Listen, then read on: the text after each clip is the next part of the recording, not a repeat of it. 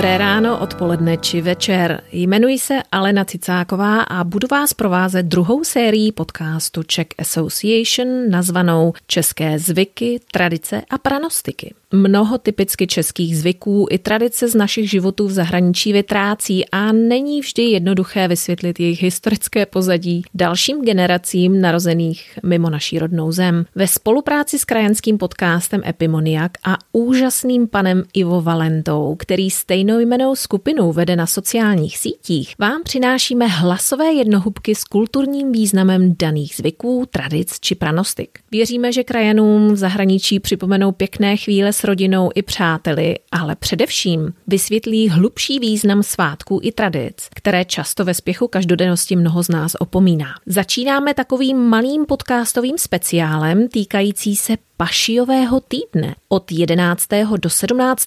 dubna vám připomeneme, co jednotlivé dny tohoto svátečního týdne v tradicích skutečně znamenají.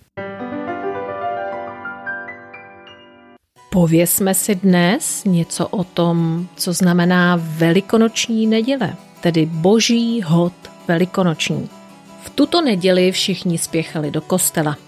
Nikdo nezůstával doma, neboť v rámci svátku se v kostele provádělo okázalé svěcení velikonočních pokrmů.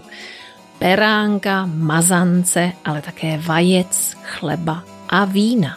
Přinášely se také obřadní koláče nebo košíky s masovými pokrmy, například klobásami a jitrnicemi, které už po skončení půstu mohly jísti. Na tyto mše bývalo zvykem chodit v novém svátečním oblečení, aby tak přivítali onen nový život, který symbolizuje Kristovo vzkříšení. V tento den se podávala ta nejlepší jídla. Pečený beránek, velikonoční nádivka, takzvaná hlavička – skopové či jehničí maso, někde i holoubata. Před každým obědem ale platil obyčej pojídání svěcených vajec.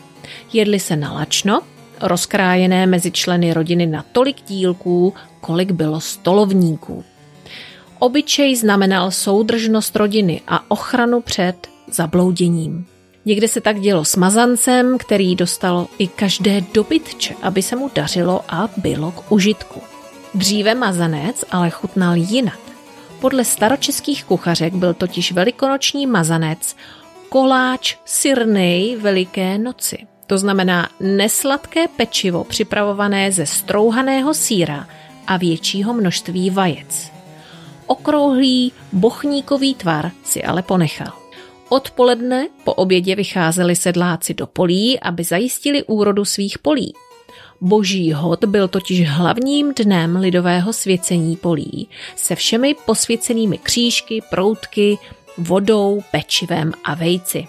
Například posvěcené červené vejce se zahrabávalo do čtyř rohů pole, aby pšenice nebyla snětivá, nebo se přidávalo k prutům a křížkům. K dobré úrodě mělo na pomoci pojídání vejce a mazance přímo na poli a rozhazování z kořápek nebo drobků z pečiva do brázdy. Na velikonoční neděli se neměly dělat téměř žádné domácí práce. Zametat, mít nádobí, ani třeba stlát postel. Podle Evangelia přicházejí v neděli ráno ženy k Ježíšovo hrobu, ale kámen je od vchodu odvalen. Uvnitř nikoho nenacházejí, jenom lněná plátna a roušku, do kterých byla ovinuta Ježíšova hlava. V lidové tradici je vycházející slunce rána božího hodu podobenstvím z mrtvých vstalého spasitele. Když se slunce vyhoupne nad obzor, tak se chvěje a třikrát povyskočí. Slunce se tak prý raduje ze vzkříšení pána Ježíše a šťasten bude člověk, který tento úkaz uvidí. Vzkříšení zvítězilo nad smrtí. Příroda omládla a je příslibem pro nadcházející plodné měsíce. A zítra zakončíme pašiový týden a řekneme si něco o velikonočním pondělí. Děkujeme za přízeň a budu se těšit na slyšenou zase zítra.